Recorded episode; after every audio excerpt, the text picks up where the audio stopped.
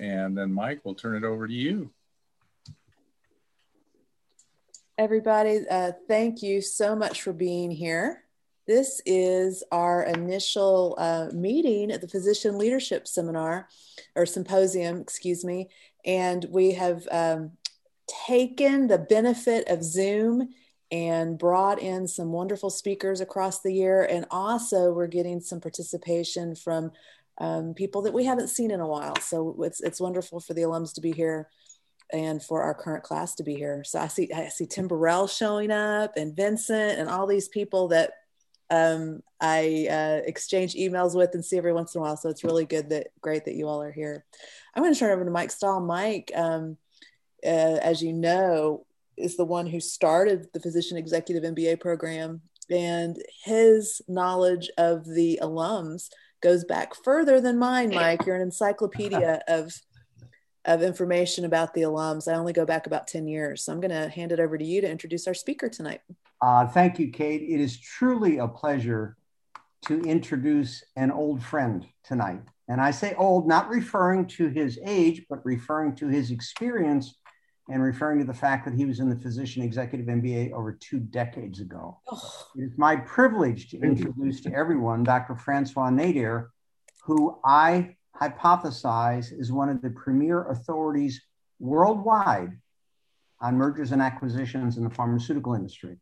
And I'm going to offer evidence to you of that premier authority role using 4 different bases. Number one, the number of people in this session. 99 people signed up.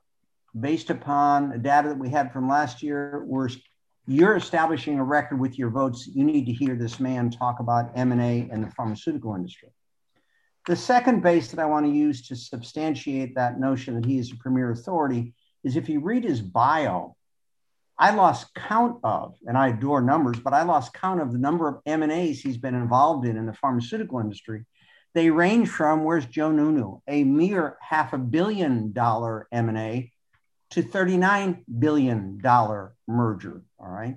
With all kinds of numbers in between from a number of different joinings together of different entities.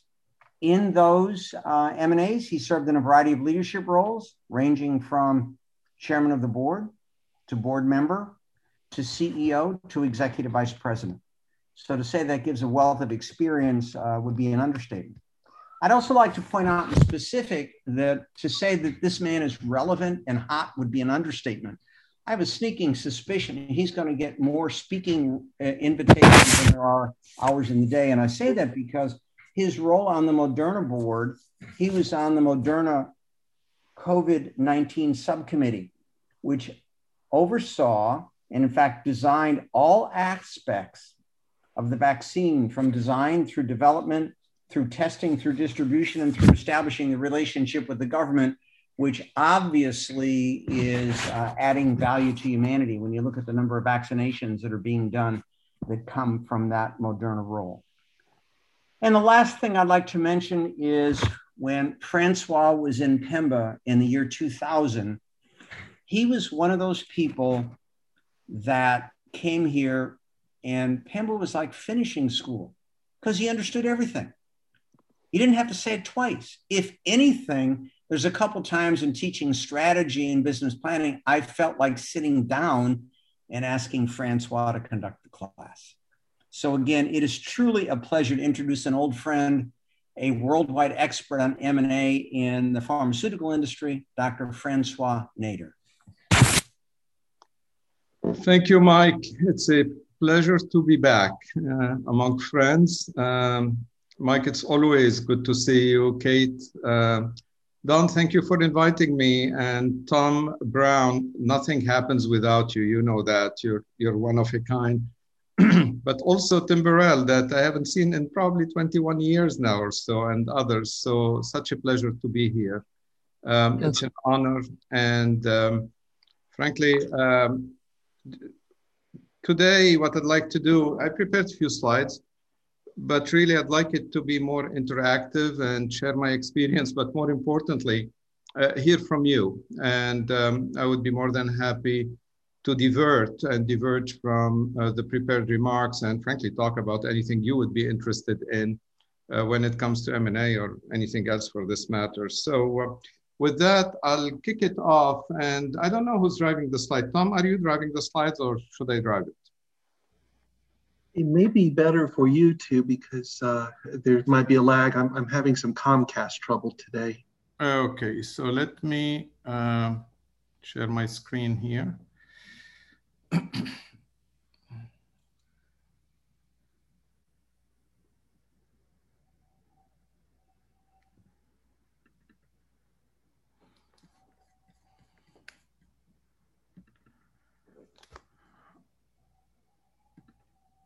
All right, I hope you see my screen. Yes, no?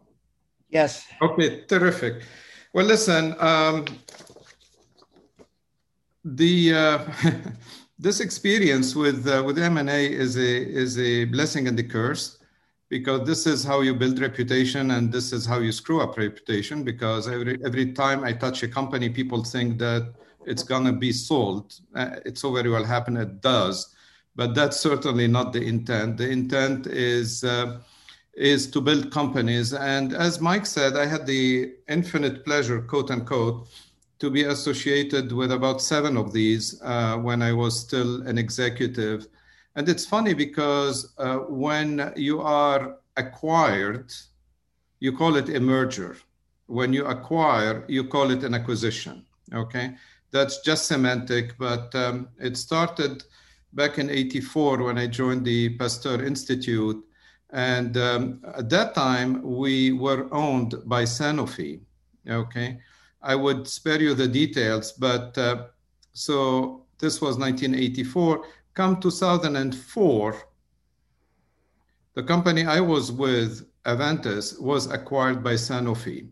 So this is one of the characteristics of M&A in our industry is never burn bridges, because you never know who you will end up working with or for after 20 years. And believe it or not, 20 years later, I was about to report to exactly the same people that I was reporting to back in '84. And I was still with the same company. Now, pronouncing Aventis is easy. We spent $5 million to teach people how to pronounce Hoechst Marion Roussel. And by the time people started just vaguely knowing who it was, we merged with Rhône-Poulenc Kroger to become Aventis. So that's one of the constant. And it seems that this curse followed me, because when I became a CEO, we sold NPS Pharma to Shire for $5 billion. And then I joined the board of Paxalta. We sold it a year later. Joined the board of Advanced Accelerator. Sold it a year later. Clementia, and the 2 last ones that I've done were in 2020, but the closing was in 2021 for the first one, Prevail, that was acquired by Lilly for $1 billion, and Alexion, we hope to close it in the summer at some point, acquired by AZ at $39 billion. So what is this world all about? And this is what I'd like to talk to you a little bit about today and some of the lessons learned. So if you look at the space, the M&A space in general, all verticals included, this year was a very good year. 2020 was a very good year. And if I can remove this, yeah. So what we see here is that the volume increased quite a bit post-COVID. And I will get back to this, get back to a comment that Kate made, which is quite unbelievable, because we are not traveling. For most of us, we're not traveling, yet we're doing business. And as you can see, there is a jump in the 3rd and 4th quarter when it comes to M&A. At the same time,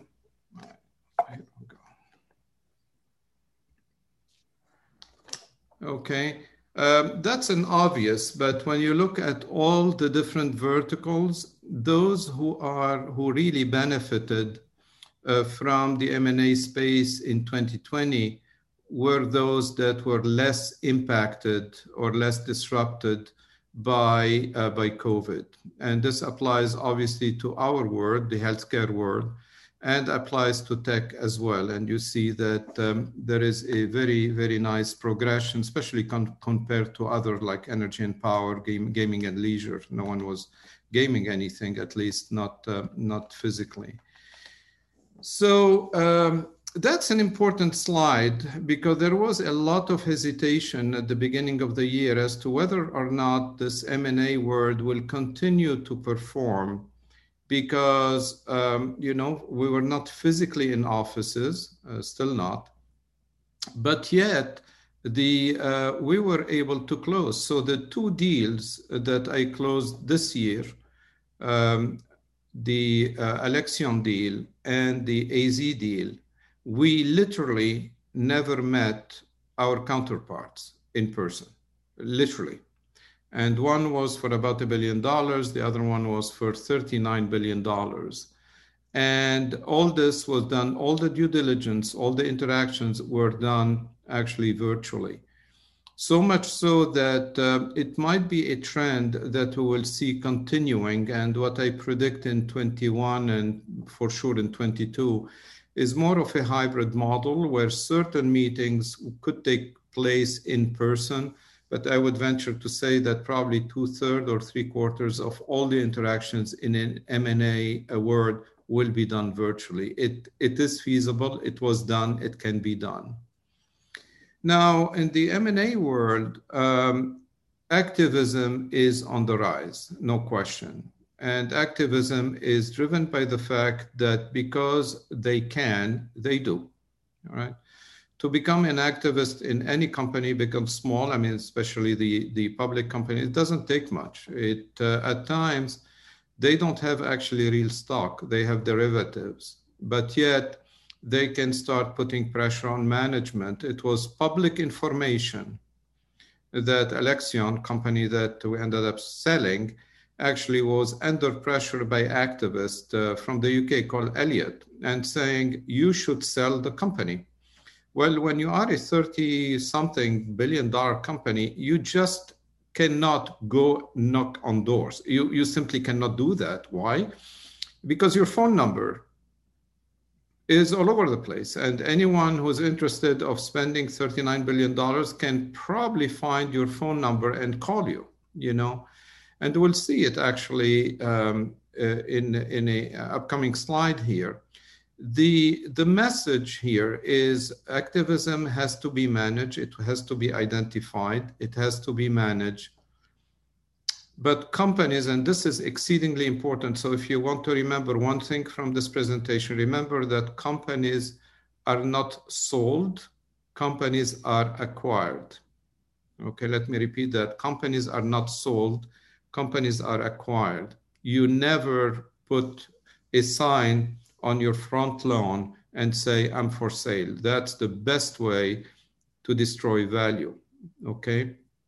As a matter of fact, for Alexion, that we ended up selling to AZ, AZ was not even on our radar screen when we look at potential companies that could acquire Alexion. AZ was not even on our radar screen, It turns out that they were the ones that ended up acquiring the company. Now, when you look at the space, the M&A space in general, the median M&A is in the 25 to 30% range. Remember the number because this is a number that does not apply to the biopharma world. This applies to virtually everything else. And what you see on this curve, on this slide here is the S&P 500 and the growth from 1,200 up to 3,600, yet the premiums have remained more or less in a flat range, call it between between 25 and 30%. Now, it's interesting because most of the M&As are all cash considerations. It's very rare to have all stock consideration. And in the case of Alexion, it was a mixed consideration between cash and stock, okay? But most of the acquisitions are done on a cash basis. Now, remember this range I mentioned between 25 and 30%. Now, look at the numbers for biopharma, okay? The median premium to unaffected is in the 60-70%, okay? It's very high, and I'm sorry, it's ringing, cannot turn it off here, we have an emergency. Anyways, turn it off. And as you can see on the bottom side of the screen, the third one is Alexion acquiring Portola, and I was part of this acquisition, sitting on the board of Alexion. We paid 130% the premium, okay? If you go few bars to the right, you have Prevail, acquired by Lilly, and it was an 80% premium. Okay, if you continue to the right, you see AstraZeneca, Alexion, it was 45%. Why? Because if you look at the bottom line, it's a $39 billion transaction, whereas for Prevail, it was about $1 million, and for Portola, Alexion Portola is 1.4. So obviously, the higher you get in terms of proceeds, if you will, obviously the lower the premium is. But nevertheless, I mean, look at this number, 45% compared to what we saw a minute ago. In general, ranging between 25% to 30% or 35%. So. With that, in our business, in the biopharma business, you always hear that there are a lot of transactions. It's a very active market, and there is always something going on. And the answer to the why is really on this slide. The reason is big pharma is not doing well, okay? They got to a size where in order to feed the beast, they need to do more and more and more. And unfortunately, for most of them, actually, the internal R&D engine is not performing well enough, strong enough to compensate for some of the losses of exclusivity that these companies are experiencing. So if you look across the line here, Eli Lilly is doing very well. It is mainly because of COVID, frankly. That's why, because of their antibody.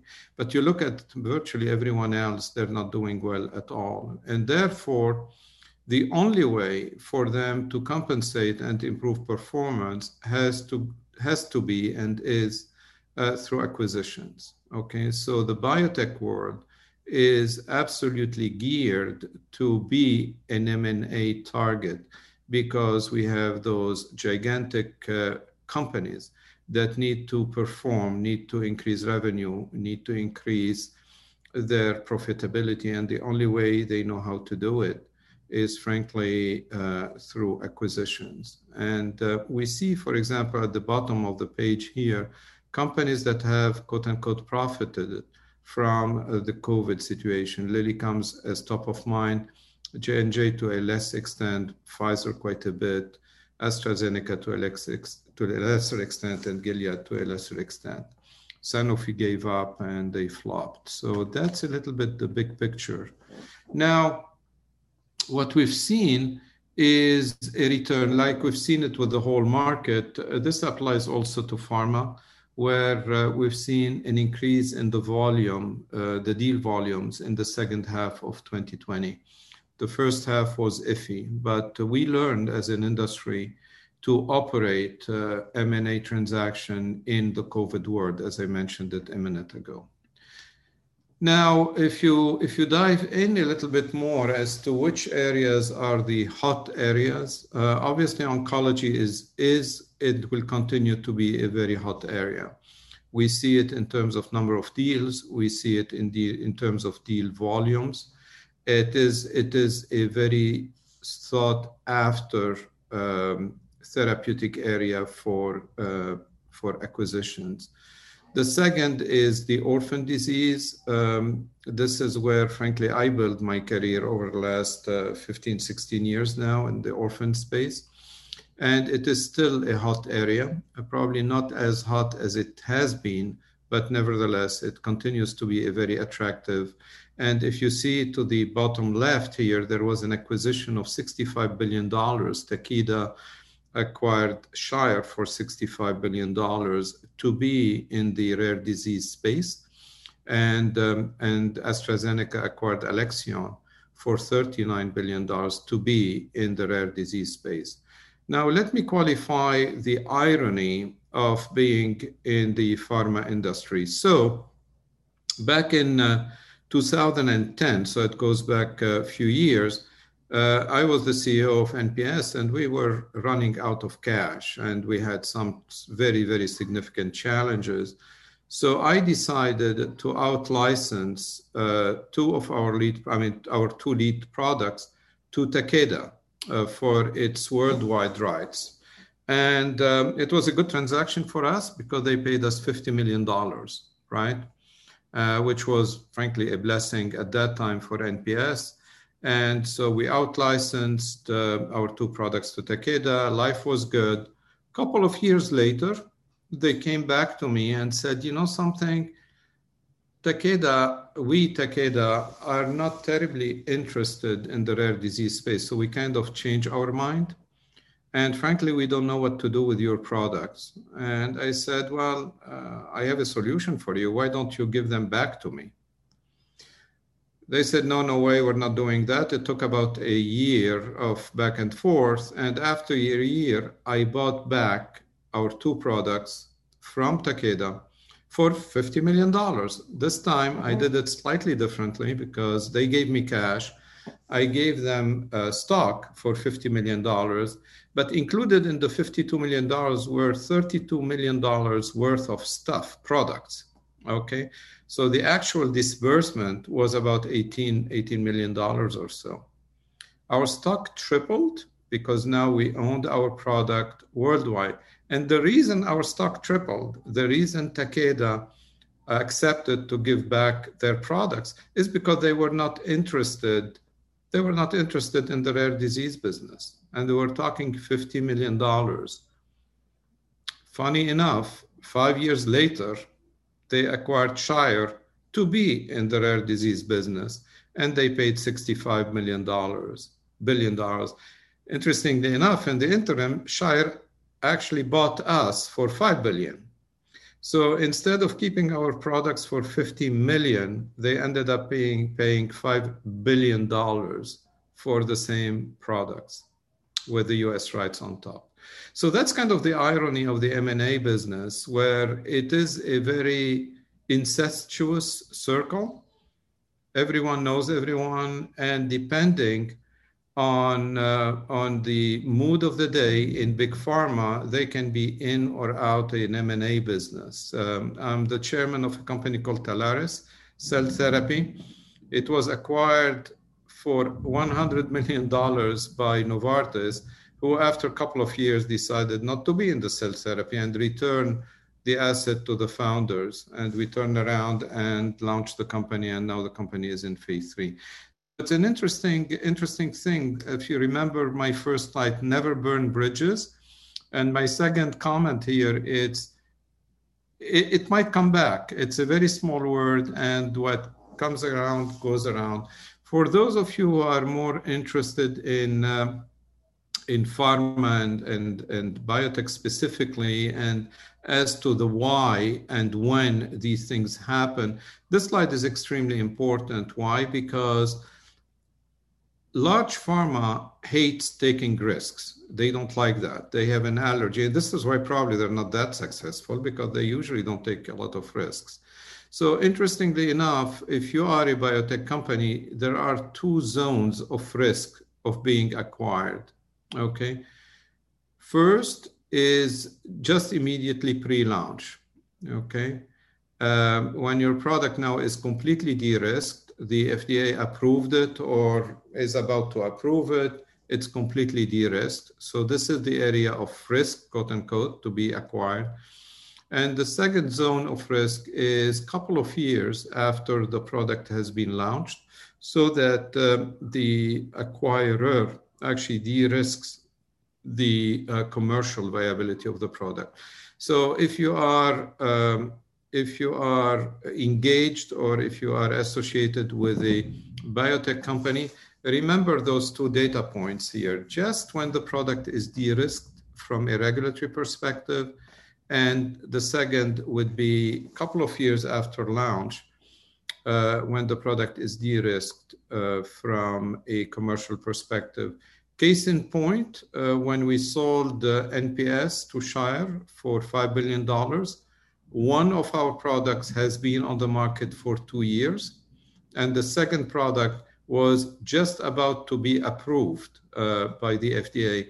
Funny enough, we closed the deal literally a week before the product was approved, and then I was invited to the launch meeting, the product launch meeting, and my name tag said guest. It was very ironic that it took less than a week for me to switch from CEO to guest, but it is what it is. So NPS is a very good example where these two variables actually have applied exactly right. Okay. Now, we started talking about large cap M&A and why these things happen. Obviously, it's to augment top line, bottom line, enhance all the metrics, whether it's P&L, R&D capacity, or cash. The third point is the most important. Many companies become very aggressive when it comes to M&A once they are about to lose exclusivity for their lead product. So if you look, for example, at the upcoming LOEs, and you see it on the right side of the, Humira is a $20 billion product. And I don't know how AbbVie in their right mind could be able or will be able to compensate for the loss, knowing that they will lose exclusivity in 2023. And there is a probably 99% probability that someone will emerge in the generic space and snatch a big chunk of this $20 billion market. Same with Revlimid, previously Celgene, now BMS. Next year, BMS will lose $13 billion of sales, because usually for these products, it's, it goes down very quickly. So this third point here, offsetting the loss of exclusivity, is a main driver. Strengthen core franchise or enter a new therapeutic area. The only reason Lilly acquired Prevail was to be in the gene therapy space. They did not have any gene therapy, anything, and they decided to acquire Prevail, which is a neurodegenerative gene therapy company, and they decide to acquire it and keep it standalone, so that they can start building around Prevail to build their gene therapy franchise. As I mentioned it a minute ago, and this is the reason AstraZeneca acquired Alexion, it is to build this rare disease franchise. Now, for the targets, so these are the buyers. The targets could be either because they have depressed valuation, they missed a clinical endpoint, they missed a launch, they missed, or the absence or clear future growth drivers. Very important. Some companies are one pony show, and they cannot diversify quick enough. Or last but certainly not least, they are under pressure from activists, and frankly, they don't have a choice. So with that in mind, how does this year look from an M&A perspective? The projections are that continues to be a strong appetite for M&A. So we will see that 21 will be a very active year, probably more active than 2020. If you see 43%, 60% of the executive, 43 plus 17, say that they have an increased appetite for M&A, and the money is flowing. So there is a lot of cash, a lot of capital waiting to be invested. And this is what we're talking about here. So the average S&P 500 cash balance is over $5 billion.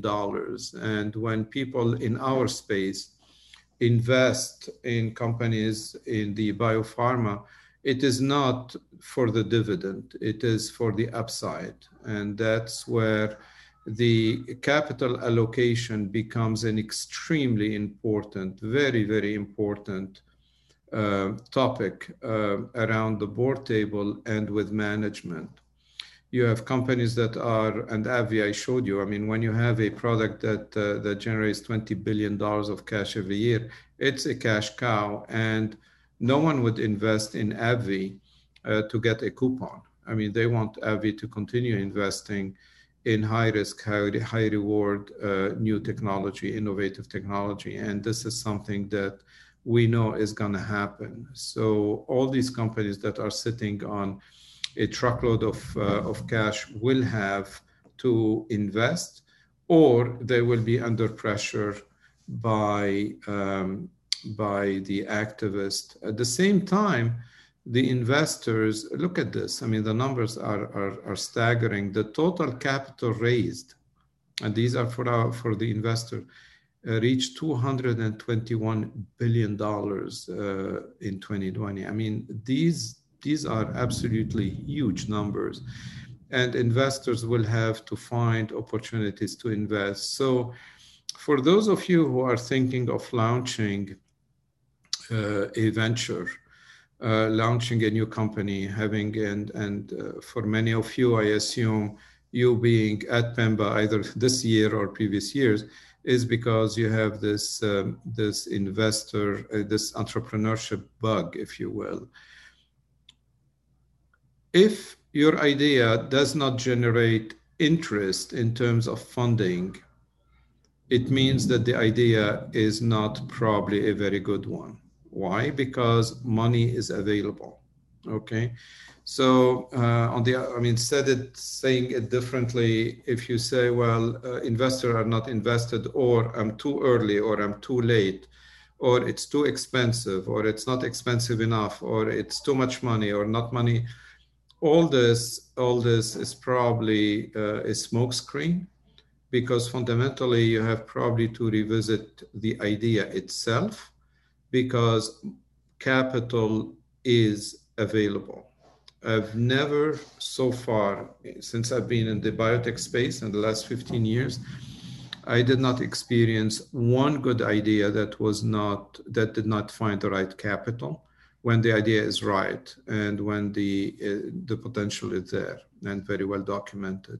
So just keep it in mind that if you get an excuse from investors that it is this, that, or the other, just I would suggest having the probably humility, for a better word, to rethink your idea and make sure that it is more appealing to investors, because again, money is there. More specifically, in our space, in biopharma, there will continue to be an acceleration. Why? Because of what I showed you about big pharma. Big pharma is not doing well.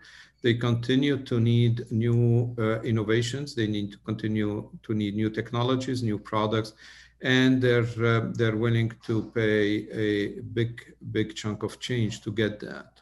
Okay. So as I said here, these are the three reasons buyers are motivated.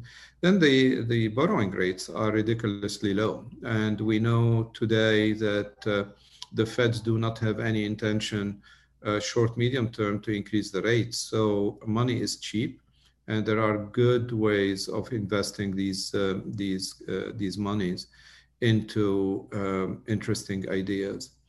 And most investors are looking for large caps to allocate capital to improve growth prospects. I cannot tell you how many times capital allocation remains the key topic of discussion around the board table. Why? Because our investors are, that's what they give us money for, and allocating the capital wisely is the right thing to do. Okay. As a consequence of this first bullet point, the premiums for change of control will continue to be elevated. And we've seen this transition back, I would say even 5 years ago, having a 50-60% premium was considered a superb deal.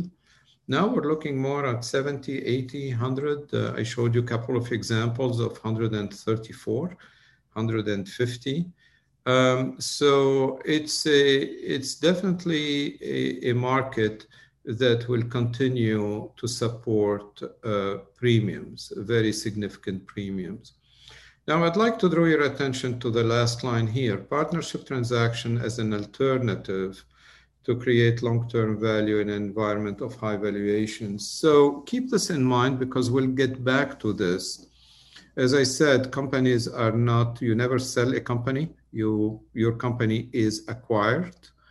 And one of the ways to generate interest in your company, if you so desire, is through partnerships. You know, it's funny how many partners you start negotiation with end up buying the company.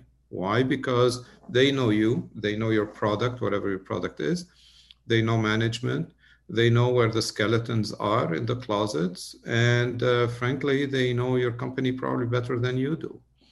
So partnership is a very interesting vehicle to predict an M&A down the road. Okay. And as I said, probably 2021 will not change significantly from 2020, where oncology, rare diseases continue to be of interest. Immunology is emerging. And I would not tell you anything you don't know, that vaccine was the most dormant sector of our industry for as long as I can remember. No one was interested in vaccines until COVID hit. And now vaccines are the name of the game. If you take a company like Moderna, I serve on the board of Moderna, as Mike mentioned it. I joined the board of Moderna in December of 2019. The market cap of the company was $7 billion. Last I checked, it was 70. You know, why? Because of one product called COVID, right? So we've seen an emergence, a gigantic emergence, unknown companies like Novavax and others. I mean, frankly, rounding errors in the space of M&A. BioNTech, again, a company that was $300 or $400 million market cap now is hugely successful. At the same time, companies are looking at de-risking novel modalities. So gene therapy, RNAi, allogenic cell therapy, all these are emerging. And companies are willing to pay quite a bit of premium to acquire if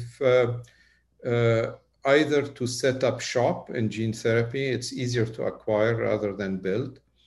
But at the same time, the more we do gene therapy, the more we do RNAi, the more we do allogenic cell therapy, the more de-risked it becomes because we learn how to do it. We learn what works, what doesn't work. We learn in these particular areas, the importance of manufacturing. So the more time passes, the more these areas will be de-risked, the more attractive they will become.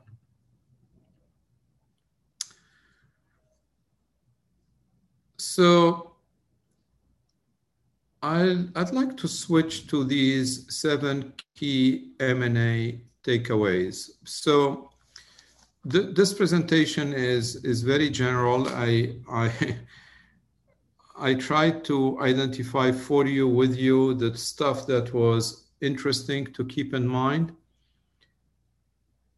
It took me about 30 years to get to these 7 key M&As, and I don't pretend to be the owner. Actually, I have good friends at Bank of America who did the work with me, for me.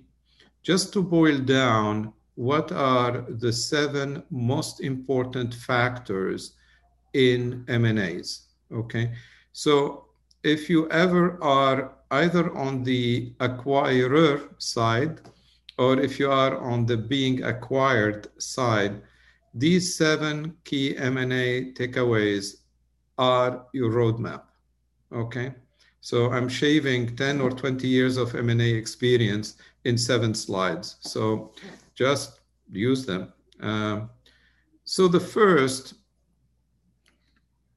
and I mentioned this, deals that are successful are not usually outbound sale processes.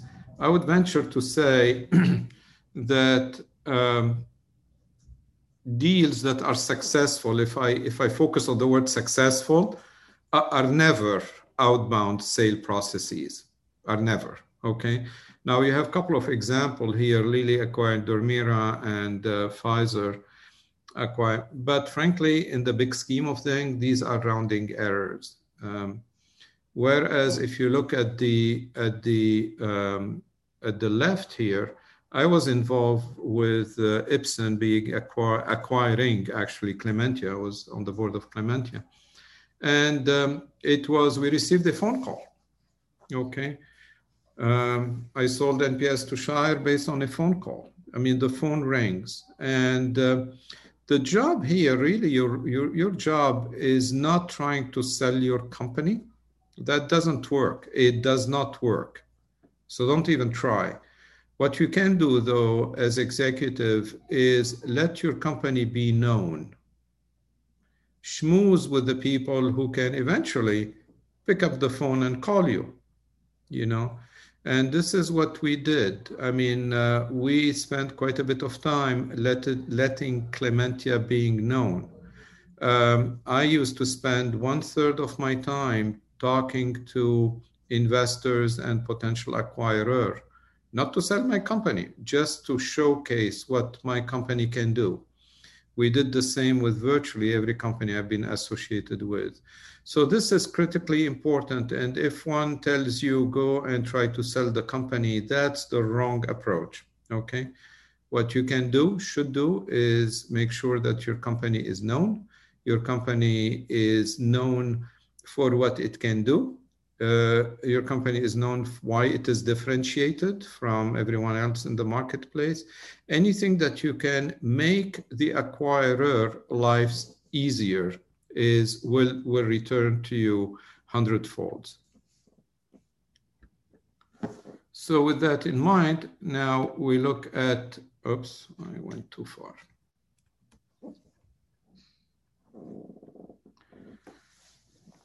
So, this is the second rule here. The first party to submit a non-binding offer is almost always the successful acquirer in the end. Now, you see the checks here with only one exception, and there is a reason for this exception, by the way. Every one of these, the first party who submitted an NBO won the deal. Okay. Now, it can go fast. It can take forever. We'll talk about it in a minute here. Okay. Interestingly enough, I don't know if we have lawyers in the room, but if you have lawyers in the room and lawyers advising you, which is their job is to advise you, they would say, no, you don't understand. You should do a market check. That's the technical word. In other words, you get an offer, you are with company ABC, and then company XYZ calls you and puts a non-binding offer on the table. Your attorneys, rightfully so, will say, why don't you go ahead and do a market check just to make sure that, that you're getting the right price. And what you will do is exactly that. You will do the market check, and then the market check will come back usually negative, and you will end up sending your company to the first bidder. All right? Why do we do that? We do that because the only certainty in public companies being acquired, the only certainty, there is only one, is you will get sued. That's the only certainty. It never fails. The gimmick is the game of bidding, whether you will be sued by 1, 2, 3, 4, or 5 parties, you know. Now, why you're getting sued? It's not because you did not do a good job. It is because something called D&O insurance, directors and officers insurance, that protects you as director or officer of the company from being sued, okay? So it's totally inexpensive to get sued. And I can tell you in virtually every company I was involved in selling, we got sued. And in every company, one smart attorney photocopied what his peer presented before, including the typos. And that's not, I mean, I'm not kidding. I mean, they photocopy the lawsuit and they send it to you. That's all what it cost. And your insurance will pay for it. Now, as a protection, you say, you know, I did a market check. So it's literally to check the box. But do not, I mean, probably the message here is your first non-binding offer is probably the good one. And if you think that you are undervalued, just take a deep breath and think about it. Why? Because, you know, you can here it says that in creating competitive tension via market check is critical to optimize the process dynamic, but rarely results in an alternative acquirer. So you use the market check to put pressure on the first party who actually made you an offer. It's a gimmick, it's a tactic, it's a negotiation tactic. That's why you use it. But don't build false hopes that by checking the market, you will have a better offer. However, okay, this is why it becomes frustrating. This is the frustration part, okay? Slow, fast, on average, 8 months it takes between the first call and actually sealing the deal. It takes a long time. And in the interim, it's very difficult. It's very challenging because you have to run a company while being under the pressure of someone making you an offer or flirting with your company and trying to see what you can do. So it's a process that is very frustrating because it takes time. My record was 10 weeks between first call and closing, but that was a record. In general, it takes forever to get there. And the minute the big pharma, for example, or the choir decides to move, I mean, the minute they wake up, they want to sign the deal in a few weeks. So all of a sudden, it's rushing to the finish line. It is what it is. That's kind of the norm there. That's very important, okay? Most sellers achieve 2 to 3 bumps in price, okay? And if you have a public company, then you have your advisors, the bankers who are sweating bullets to increase the price, and they sell you how competent they are and how much they can do. And maybe I can give you $1 more, but I'm not sure. All this is frankly Hollywood type of games, because you know, now that you've seen the slide, you know that whatever first offer you got, there is at least 2, maybe 3 bumps in the price. Now, we broke a record because that's what one of my companies with Clementia, where I think we had 6 or 7 bumps. I stopped counting. I mean, they started increasing by 10 cents. It's a French company. It might be the French way of doing business, but I think we went at the well about 6 or 7 times, and we ended up standing exactly where we. So, you can nod very nicely to your advisor saying, thank you for the immense work that you're doing for me, increasing the price and stuff. But it's all part of this game that everyone plays, honestly. I mean, there is nothing miraculous about it. So this is very important. Share price premia remain highly elevated, reflecting substantial disconnect between public market and intrinsic value of biopharma asset. So if you think of it for a minute, now help me understand, why is it that you're buying my company at a 50% premium, yet the market is not giving me this 50% premium? Why do I have to wait for someone to put money on the table? And it's interesting, it's simply because in most cases, the internal projections are usually much better than the street projections. So that's one. But at the same time, never underestimate, if you will, the execution risk. So that's the other alternative. So as CEOs, you probably say, well, I can do better on my own. And most CEOs, me included, frankly, tend to underestimate the execution. In fact, fact of the matter, these things happen, you know, and so.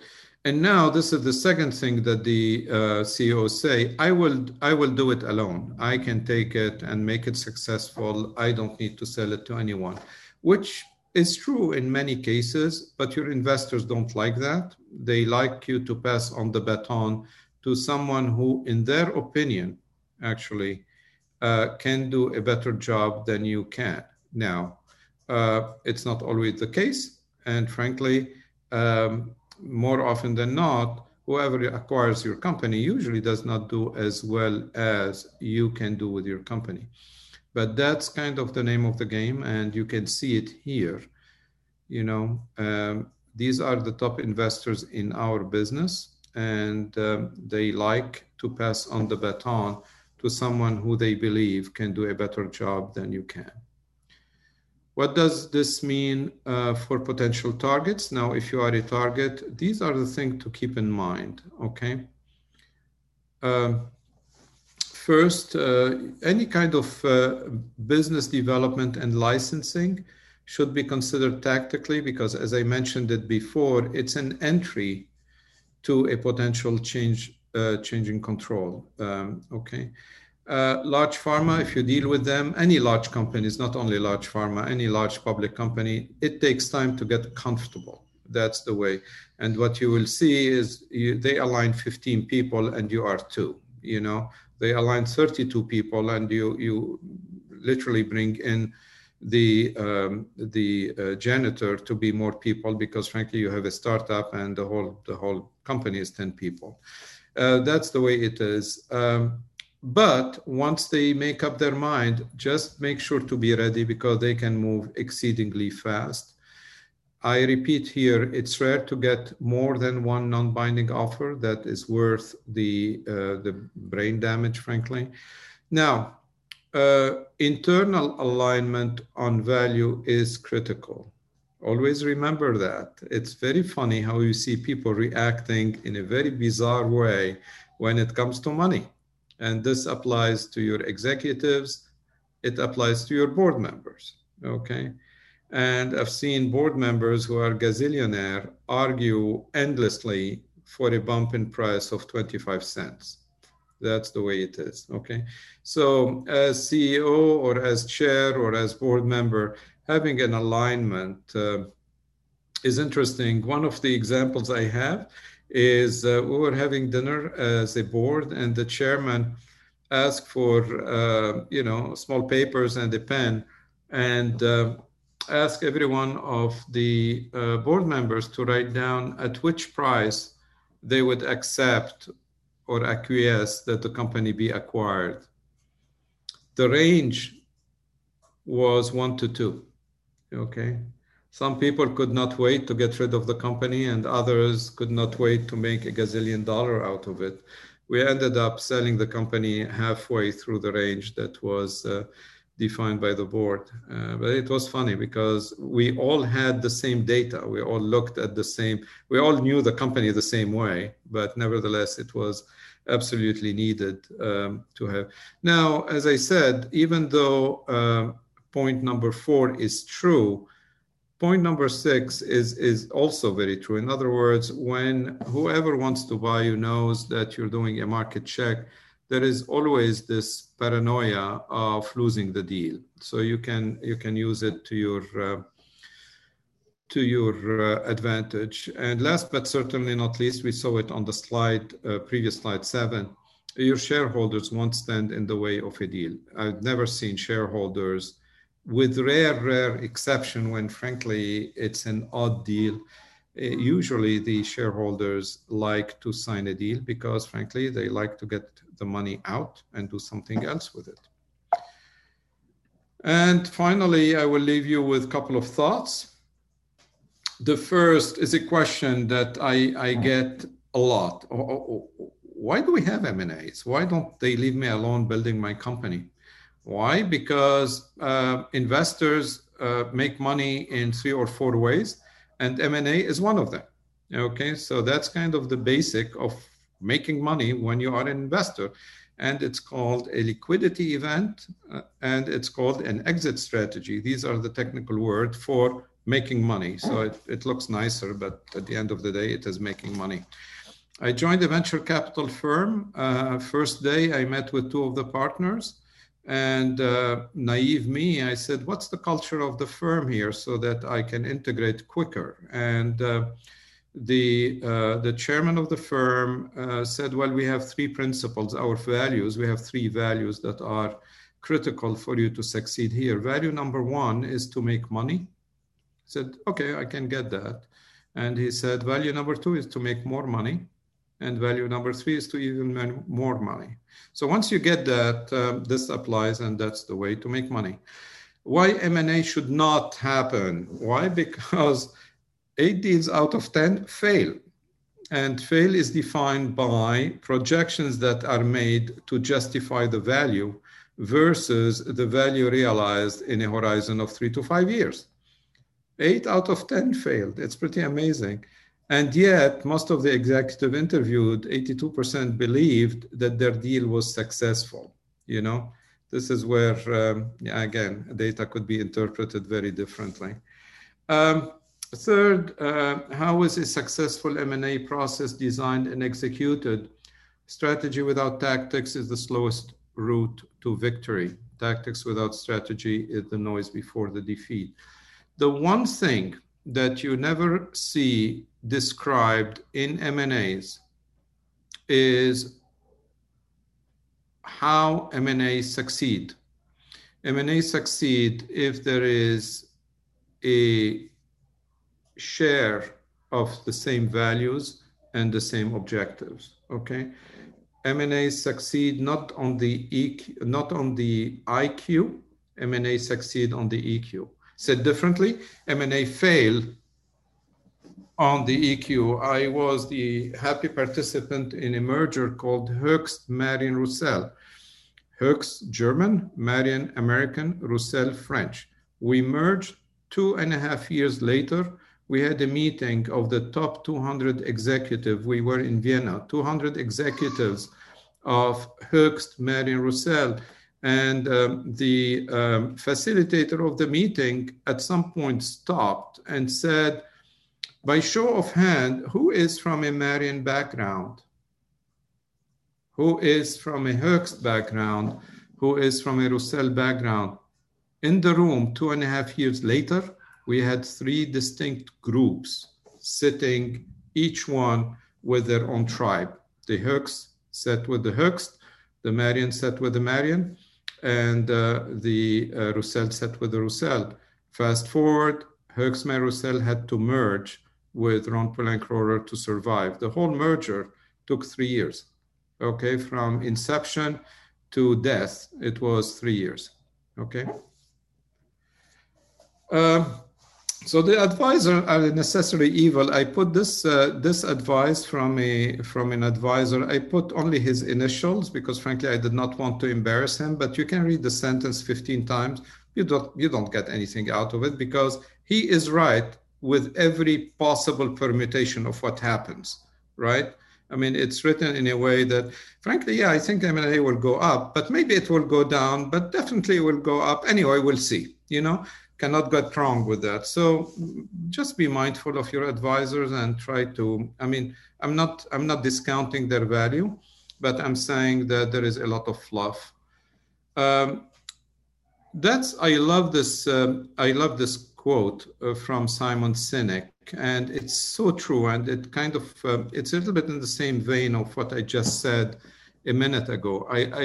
This is probably a quote that you should print and have in front of you. Mergers are like marriages. They are the bringing together of two individuals. If you would not marry someone for their operational efficiency they offer in the running of a household, then why should you combine two companies with unique cultures and identities for that reason? This is an amazingly powerful statement. And again, repeating for the third time, this is the reason, frankly, mergers fail.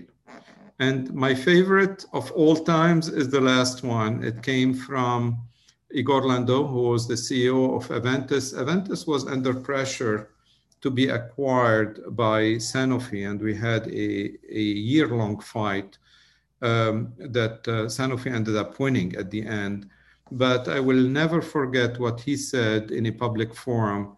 He said, putting two patients in one bed does not miraculously create a healthy one. Yet you won't believe that 80 or 90% of the mergers happen for exactly this reason.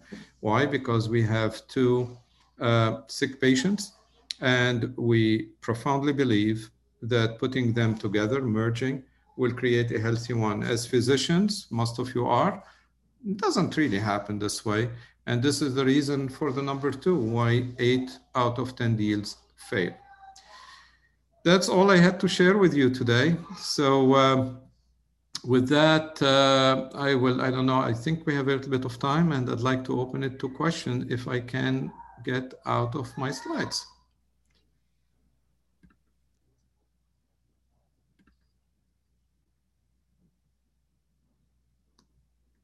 There we go. Thank you. You can either type your questions in chat or go ahead and raise your hands, and we'll try to follow up in the order that you asked them.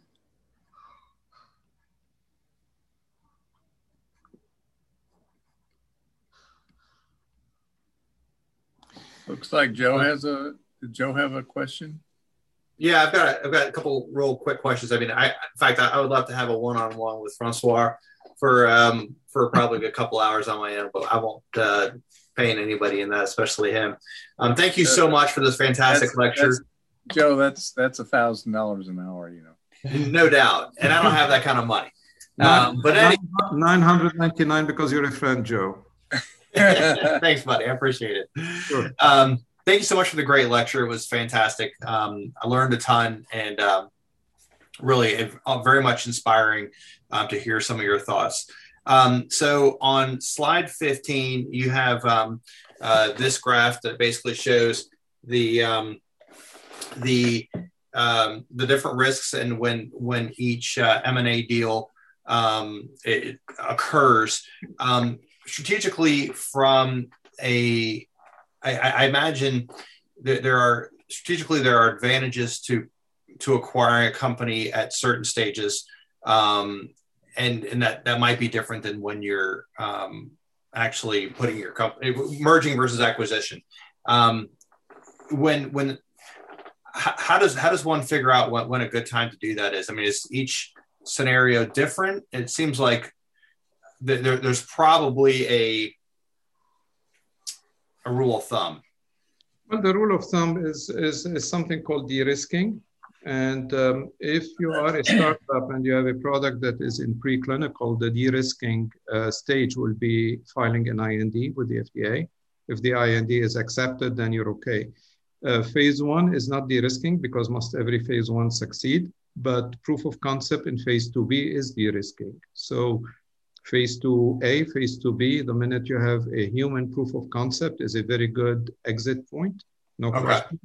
The minute you embark on a phase 3, no one would touch you until they see if your phase 3 succeeds. Okay, that's the other one.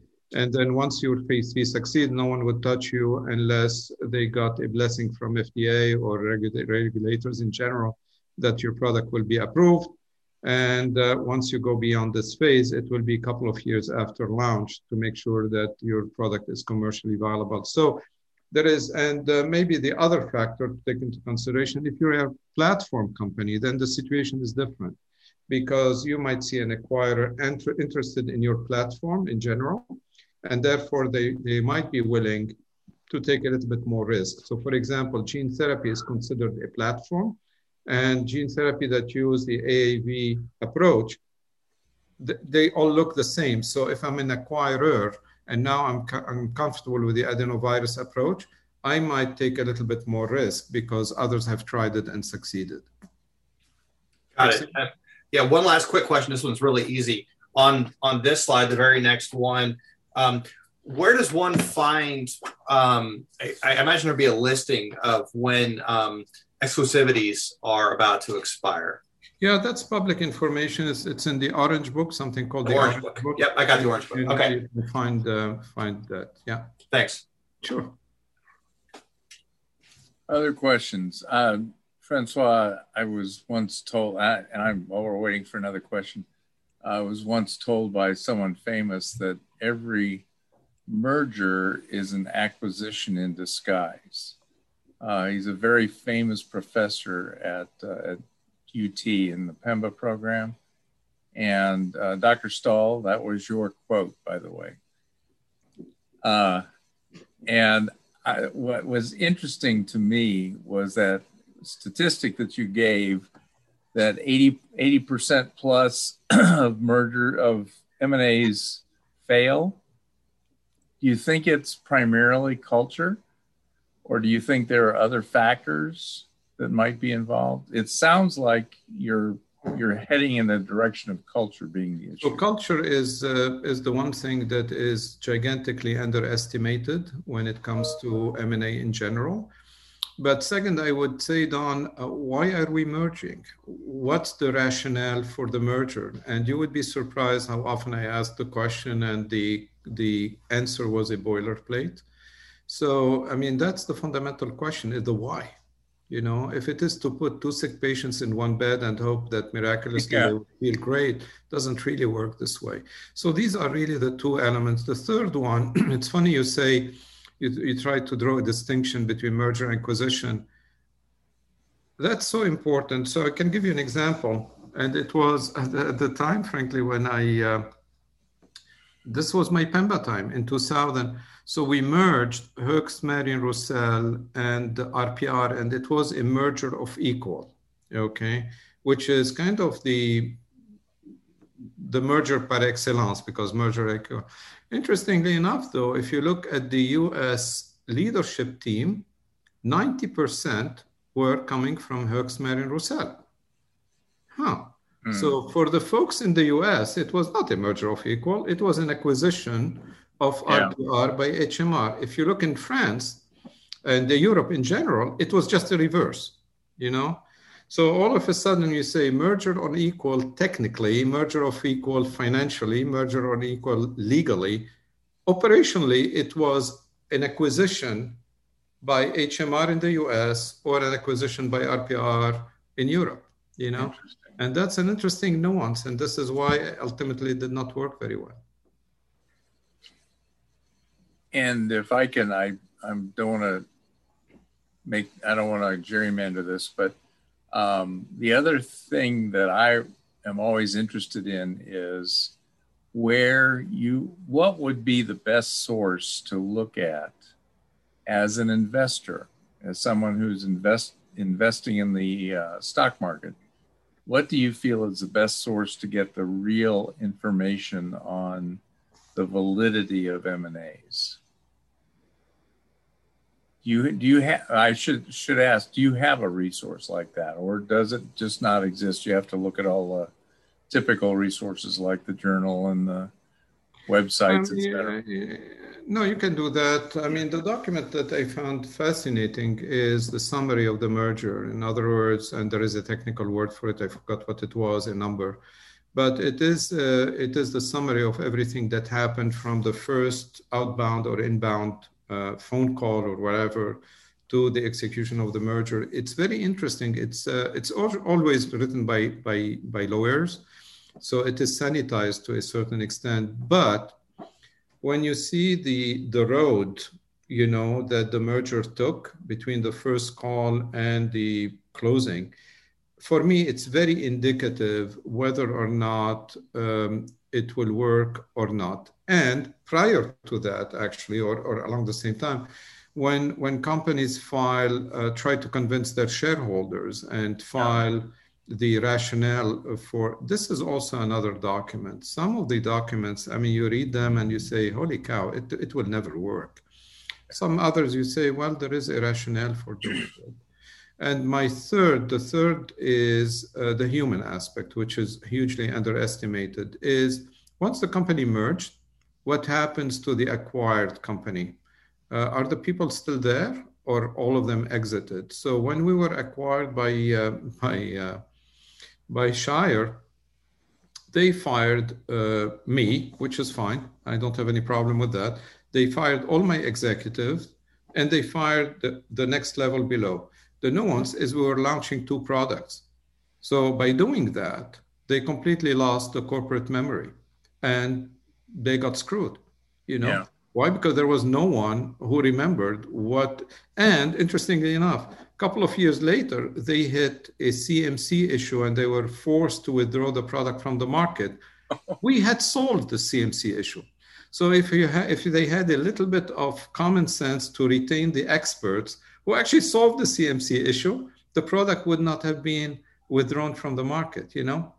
So anyway, it's what happens the day after. Very important. Yeah. Any other questions or comments from anybody?